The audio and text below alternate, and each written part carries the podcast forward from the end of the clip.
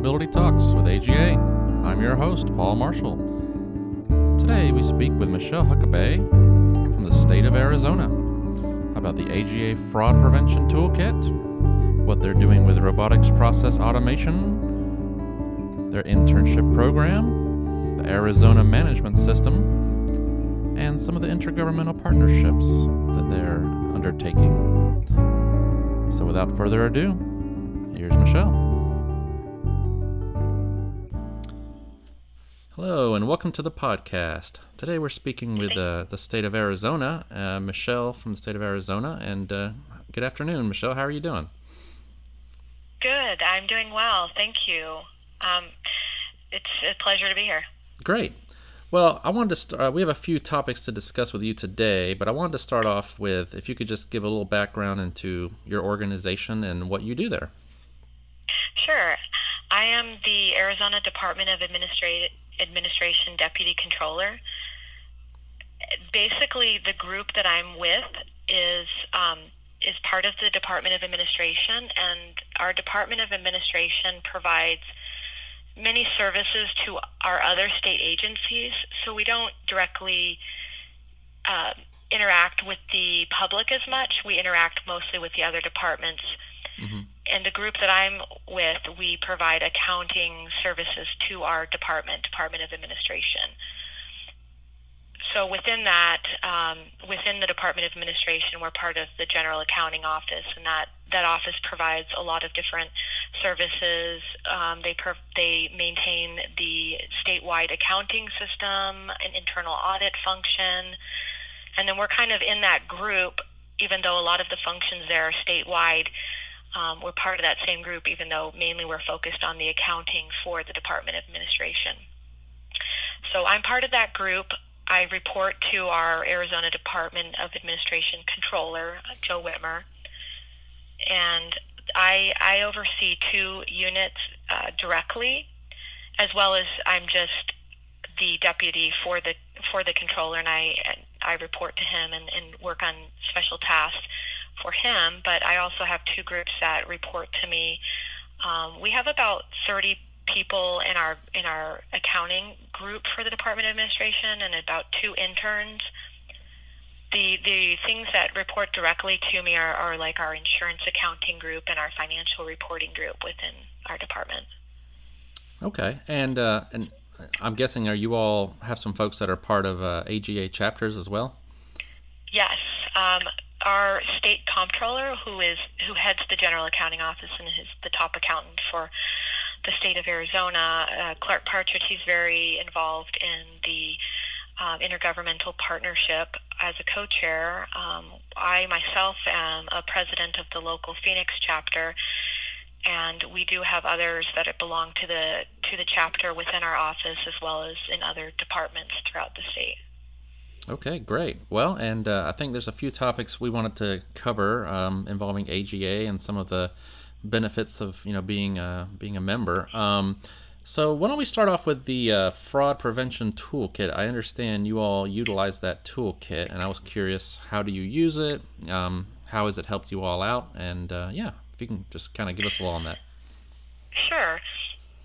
So as part of my role, I'm involved a lot in developing processes or uh, reviewing processes that we perform within our department. So that takes me into an area where I want to to go out there and look for best practices as to how to set these processes up correctly. Um, you when you're in the middle of following a process, it's a day in day out kind of process. Once you once you um, put that in place, you don't really have time to think about the design of it. Um, that's when you should just be following a, a well-defined process. So when you develop a new process or you look to change it, you want to make it the most robust process you can. So that's where I found the fraud prevention toolkit to be helpful is to to go to that toolkit, and I specifically will look. Um, they have it kind of broken up by process, among other ways you can look at it and I'll go in there and look at, say, accounts receivable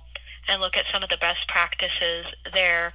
So when I'm designing a process and working with my team on that, we look to see that that we are thinking through some of these things. Um, we definitely aren't of the sort where we think that we've got it all figured out ourselves and that we we are going to reinvent the wheel. We look to see what others in the profession have have set out, what are best practices, what are our potential issues to um, pitfalls to avoid. So that's generally what we um, or where I have have uh, used the toolkit. And I, I, I came in fact, one of the one of my colleagues here at the General Accounting Office, Greg Voken, he he was instrumental in develop wor- working on developing the fraud prevention toolkit. So that's where I first heard about it. Um, but I, I, think it's a great tool to to look towards um, in that way. I'm not an auditor, so. Mm-hmm.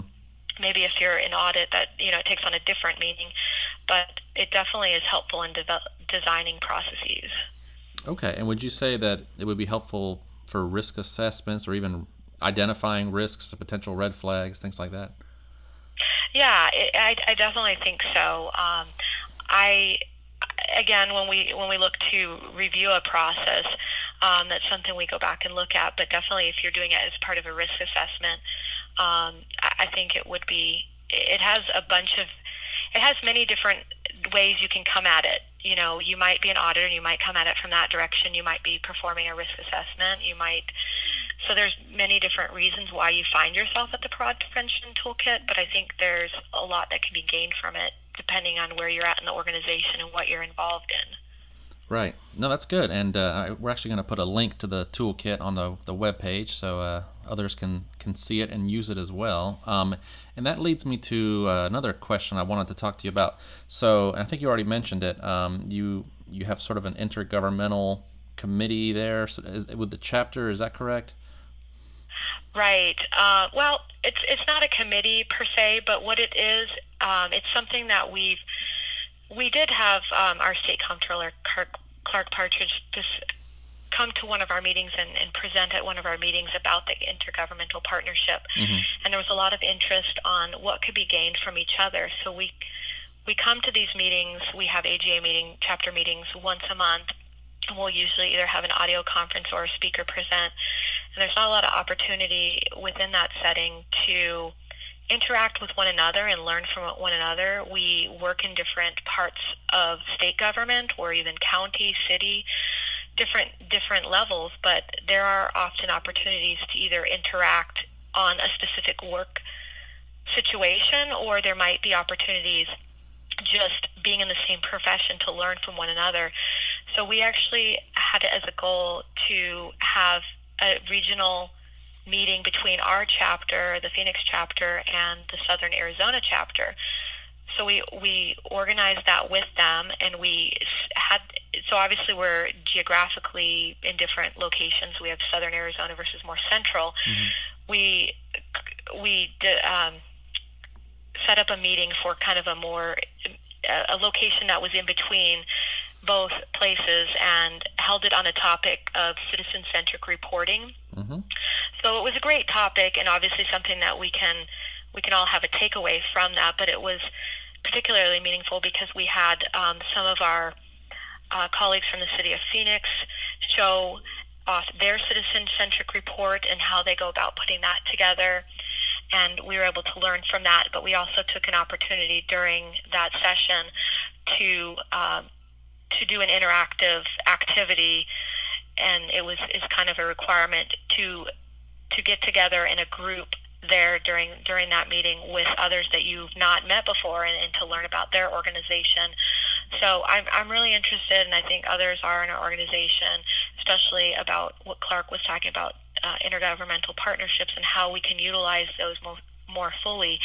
We don't need to be sitting in our office and again and reinventing the wheel when we there are others with that have either traversed that situation before that we can learn from or we're in different parts of the organization and we can we can interact to make government more um, efficient because we're interacting on specific situation. Um, so I think there's great opportunities that are totally untapped at this point, and we're just scratching the surface, but but trying to to get together more uh, and focus on some of these important topics.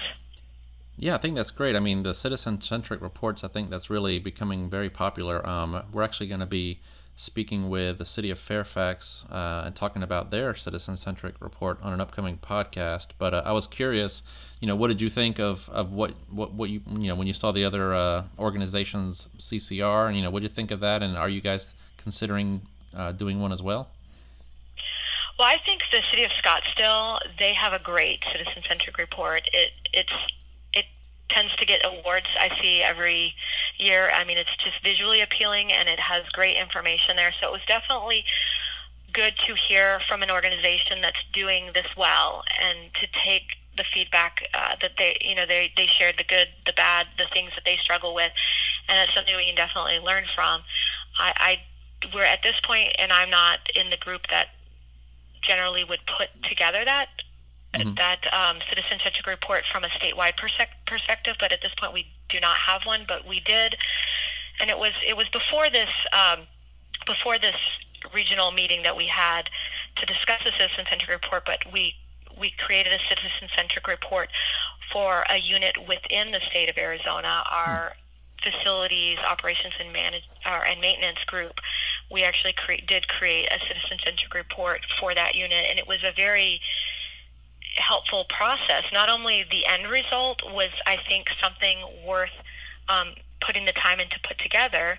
Um, it's something that summarizes what the organization does, how they're doing, um, what what the challenges are going forward. But it was helpful even going through that for for the organization because they had to summarize in, in such a way what they're doing and how they're doing. It was it was a helpful process not only because of the output, because of what they gained from the process. Right. So I, I, I would definitely like to do more of those. Um, obviously, it takes time to put these together, but I think as you get into um, as you kind of establish that framework, as we heard from the city of Scottsdale, it's something that's that's easier to kind of manage going forward. Mm-hmm, absolutely. And I'm just curious, did did a city of Scottsdale Scottsdale give you any feedback as far as what they're hearing about the report from their citizens or anything like that? Um, I know that um, that, that they said that they are receiving positive uh, feedback from that. Mm-hmm. I know that they uh, not only as part of the presentation, uh, I had gathered together some um, information about how how they're using it, how other organizations are using it. It was kind of interesting to hear how people are using their citizen-centered report. Um, some people are using it um, even in classrooms to help students understand more about government. Mm. Some people are bringing it to their board meetings um, to, to, to share that. Um, there's just a variety of, of ways that people use it. I know one organization, I think this was Idaho, I, I forget exactly what um, at, uh, group in Idaho um, but they they I think they provide it to the media because they often felt like there were certain topics um, that came up during a period like a year time frame that they were able to to incorporate as part of their citizen centric report to kind of tell the story more because sometimes with the media it may be uh, it may be only a fraction of the information that gets out. And with you know you have looking at a whole year time frame there may be more ability to tell your story with the citizen-centric report, and so they found it to be a helpful thing. I, I don't know if they actually sought out members of the uh, media to, to give that to, but it seemed like an interesting idea that it is. The citizen-centric report is a way to tell your story. Um, so I think I thought that was a great one as well. Okay, very good. Well, so one more one more question about the um, you know your intergovernmental partnerships and meetings that you have. So have you had the opportunity also to share, you know, tool toolkits, things like that, or has that been something you can do as well?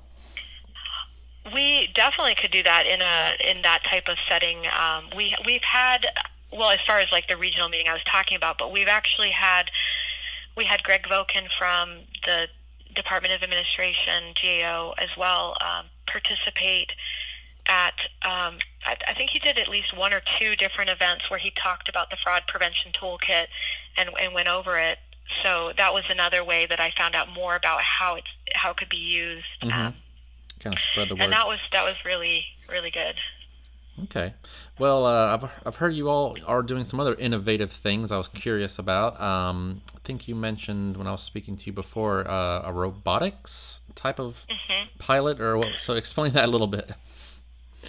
So I'm not directly involved in it, but I did um, talk with others in the organization that have been involved in it. I know kind of what I've heard, um, but I got a little bit more information to share. Uh, this is robotics process automation, which is kind of a big topic in our world.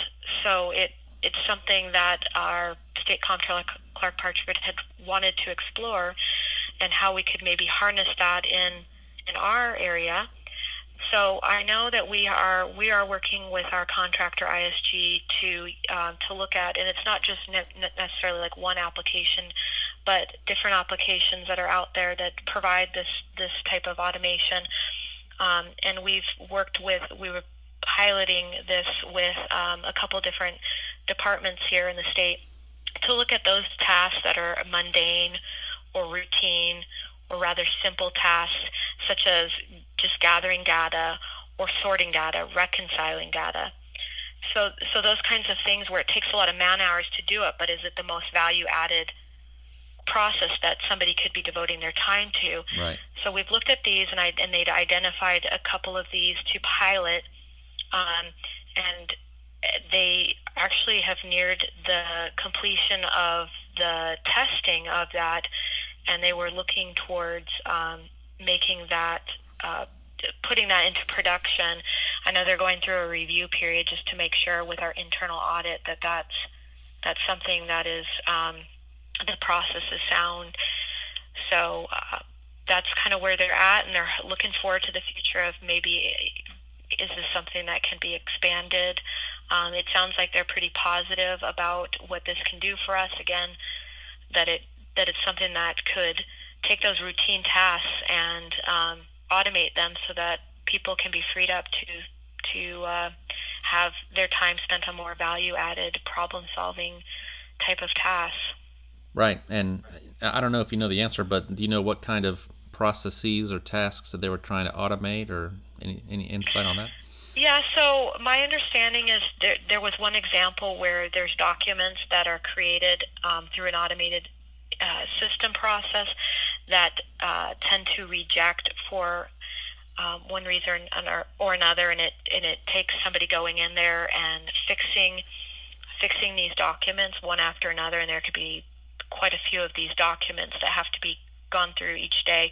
So I know that one was one they were looking at, and another one was um, I, I don't know the context of this, but it was something where there was there was data in one system, and then there was a spreadsheet um, and then the process, I believe it was comparing what was in the spreadsheet versus what was in the system, and then creating some documents. I don't know if the documents were to make an adjustment because there was this difference between these two sources. I don't really know the context of that, but but it seems pretty fascinating um, it, that you know that's something that it could possibly handle, and it sounds like it's been successful what they were testing and. Um, and and they're ready to look forward to to kind of getting that in production. So.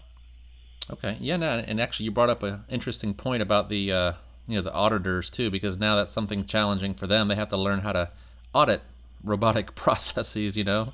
So right, right. That, that's an interesting piece. Um, and actually, yeah, again, another plug for a future podcast. But I will be speaking with um, with uh, Craig Fisher from Treasury federal at the federal level and because they're doing they've been doing pilots with um, robotics as well as the blockchain and all these kinds of interesting uh, innovative things. So i think it's uh, yeah i'll be interested to see what he, he has to say. And I might, I might mention he needs to go take a look at arizona too. Yeah yeah. Um, so uh, a couple more things i was interested in speaking with you about today. Um, one of them is uh, you had mentioned something about uh, there's an, an arizona management system. So something you guys do there um, in the way that you uh, kind of put lean Six Sigma principles into place to kind of improve the way you all do your work. And I was very interested in hearing more about that. So yes, this is this is what they call it here, Arizona Management System, and it's just taking lean principles and, and applying this to the state government environment. This is I was looking this. Um, we have we have a, a website here um, that is devoted to the Arizona management system, and I want to share this this vision. Uh, this is coming from our directly from our governor, Governor Doug Ducey, here in the state of Arizona, and I wanted to share this. This is his vision with this. So it says Governor Doug Ducey's vision is for Arizona to be the number one state to live, work, play, recreate, retire, visit, do business, and get an education. To achieve this vision, Arizona is deploying a professional, results driven management system to transform the way our state government thinks and does business as one enterprise. State agencies are doing more good for Arizona by tracking and improving their performance each and every day. So one of the aspects that's a key to this is is having metrics. So what is it that what is it that we should be tracking? What are the important aspects of what we do and how do we develop metrics around that? How do we revisit those metrics against targets? So we establish targets targets and say how we are doing against that so we can know are we getting better? Are we getting worse? Mm-hmm. Um, you know, what are the problems that we need to tackle that are keeping us from achieving uh, these metrics? So it's it's definitely a results driven. So it says that it's not just, hey, I think we're doing good today. You know, I think mm-hmm. we're doing good as an organization, but actually tying it back to metrics to say, what does that what does that look like? Are we actually because you can measure all this stuff. So so is this a daily thing that you're you're kind of thinking about the system and certain metrics, or how you know how often do you measure things, and what's the mechanism to measure? And so that depends on on the the part of the organization. We have metrics that um, are a lot of our metrics in, in accounting. They tend to be um, monthly metrics, so we do things uh, on a monthly basis, and so we have those metrics. But what we try to do is have some leading measures that will kind of give us feedback about how we're doing before we get to the end of the month to say, hey, we didn't make our metrics. Something that kind of there are um, maybe milestones that go into that that monthly target, um, and it allows us to kind of see in advance how we're doing with that. Um, so it really depends on the organization and, and what each unit is doing, whether it makes sense to have a daily uh, metric. That's something that they would be updating daily or, or weekly. Um, we have we have a lot of biweekly ones as well that kind of follow the payroll cycle. Um, so it really depends, but we try to build in leading measures that can help us in ad, in advance of getting to the end of that period and realizing that we didn't meet it, because then that's obviously disappointing that um, we weren't able to stop that from from going in that direction. We could have stopped it if we had time to understand that there was that, that we weren't on target. Right. So when do you kind of take a pause to review how you've been doing over the last few months, and then actually, you know, recognize areas you need to make improvements and, and, and take actions? So we we're expected to have weekly huddle meetings. Um, some areas have daily, and I th- I think there's definitely a value in meeting and it's not like um, we're going to sit together and we have like an hour meeting. These are generally quick meetings where we meet on the metrics, how we how we're doing, if there are updated metrics from the last week. excuse me. We we have those. We we discuss it at that meeting, that at that weekly huddle meeting. We say, okay, this is how we're doing. Um, we identify problems that need to be addressed. Um, so we we track those problems and we set next steps or next action items for resolving those problems. So, so we're, we are looking at it frequently um, so that we, we know that where we're at and where we need to go and how to resolve these. We're having those, those routine uh, checkpoints. We also are expected to do some things here besides besides getting together as a group and doing that huddle. The management is expected to do a Gemba walk throughout their areas. That's what they call it, a Gemba walk, hmm. and that's just uh, using some of the terminology from lean. Mm-hmm. Um, but those Gemba walks to get out there and see what how how things are going.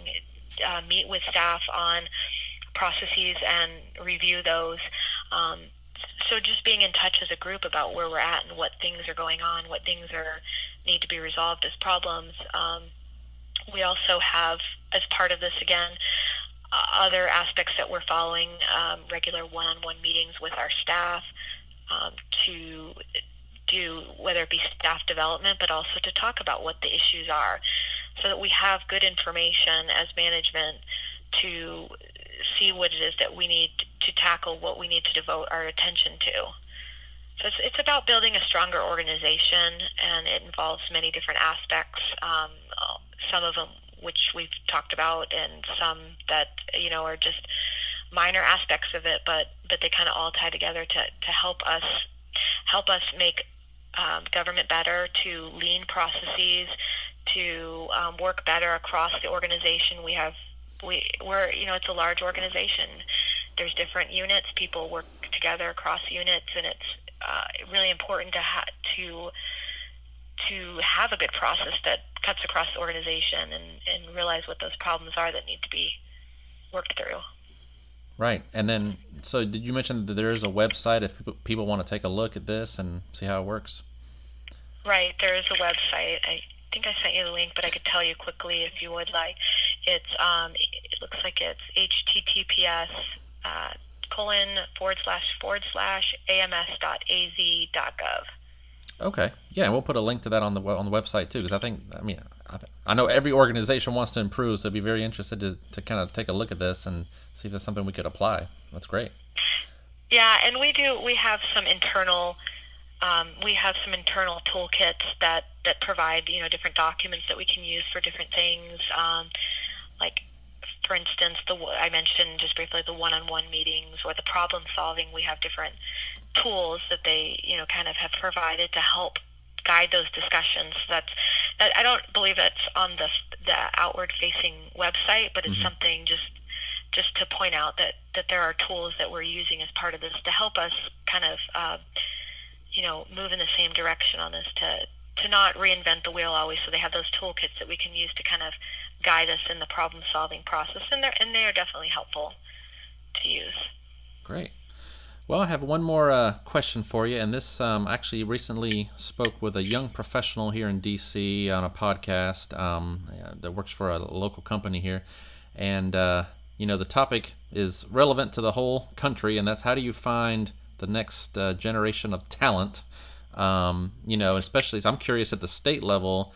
You know, what are you all doing to kind of find that next employee? You know, fresh out of school.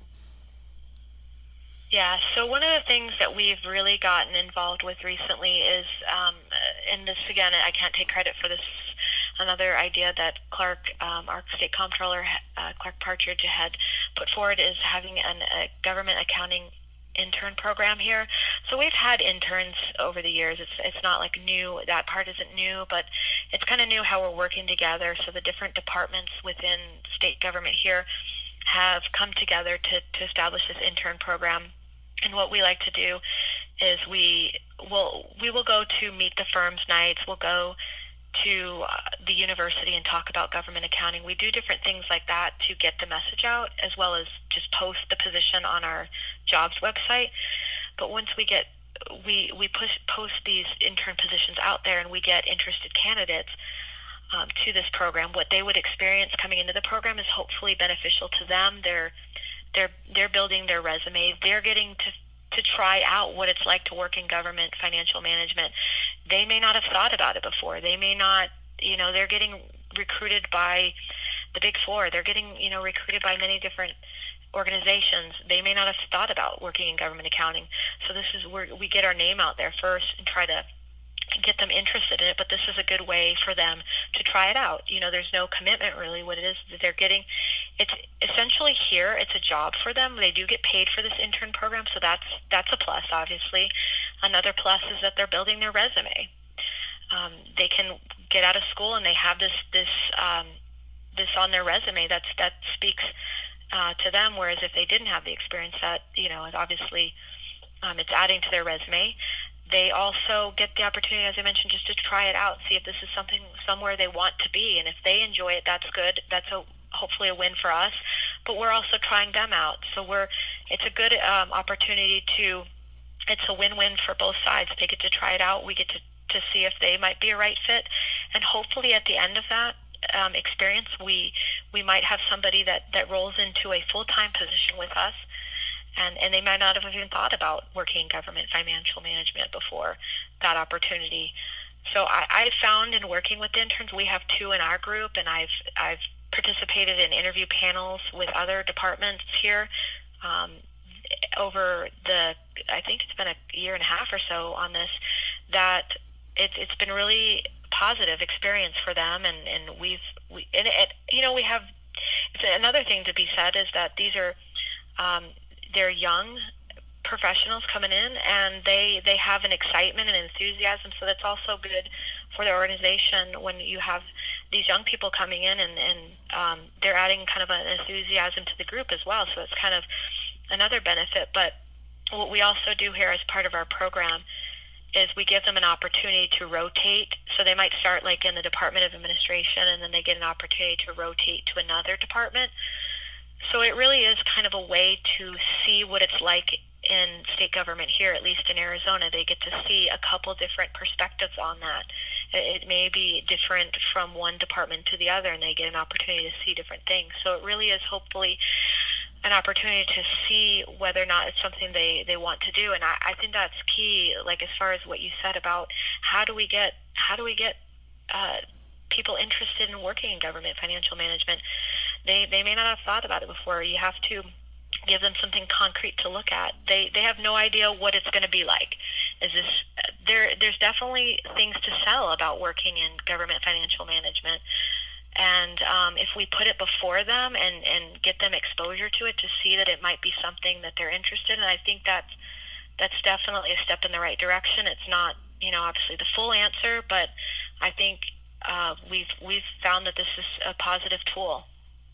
Right, and then so for the most part, are the interns you're bringing in are they accounting majors or similar backgrounds? So we started out with those uh, that had an account or that were working on their accounting degrees, um, whether it be an undergraduate or uh, a master's degree. But we've we've expanded it recently in talking with some of the departments that participate in this that they were interested in getting some finance majors in or economics, and we've we have recently expanded that. And just in the last couple months, we've brought in some uh, finance and economics majors in into um, one of our other departments. So right. we it, it's kind of been as it you know it's it's evolved a little bit as um, we've gotten feedback from the you know the departments sharing their they participate in this the steering committee and they bring their feedback and their ideas and we were just meeting today and we had some uh, we had some of the interns that we have now come and discuss their feedback about how they what they're getting out of the program what they would suggest would add to it. Um, and so we had some great discussion around that, and mm-hmm. it can it's something that we're we're continuing to evolve. Right, and and I guess what one thing I was getting at is I know, um, you know, when you're in school and you're taking accounting, it's you know, it, there's not too much government accounting classes. I'll tell you that. Right. So right. I mean, and, yeah. So that's something you can definitely provide them a new perspective or something that they didn't probably really know much about, and it's a great skill if they do want to go into government accounting. It's you know they're not going to get that really at school. Right, and and if they do go into um, a full time position, they they have that exposure already because there is quite a bit of a learning curve um, for new people coming in that come from somewhere else. They're not they haven't been working in government accounting. They they have no idea where to start at first. It's very overwhelming. Mm-hmm. Like how is it organized? Um, is is a big one. What are all the acronyms? What is, so at least they're getting exposure to it. So if they like it, they've they've already got a leg up in sort of transitioning into that. Absolutely. Well, thank you very much, Michelle. I really enjoyed uh, learning about the state of Arizona and the programs and, and all the tools and things that you're using there. And uh, I really appreciate you taking the time to join us today.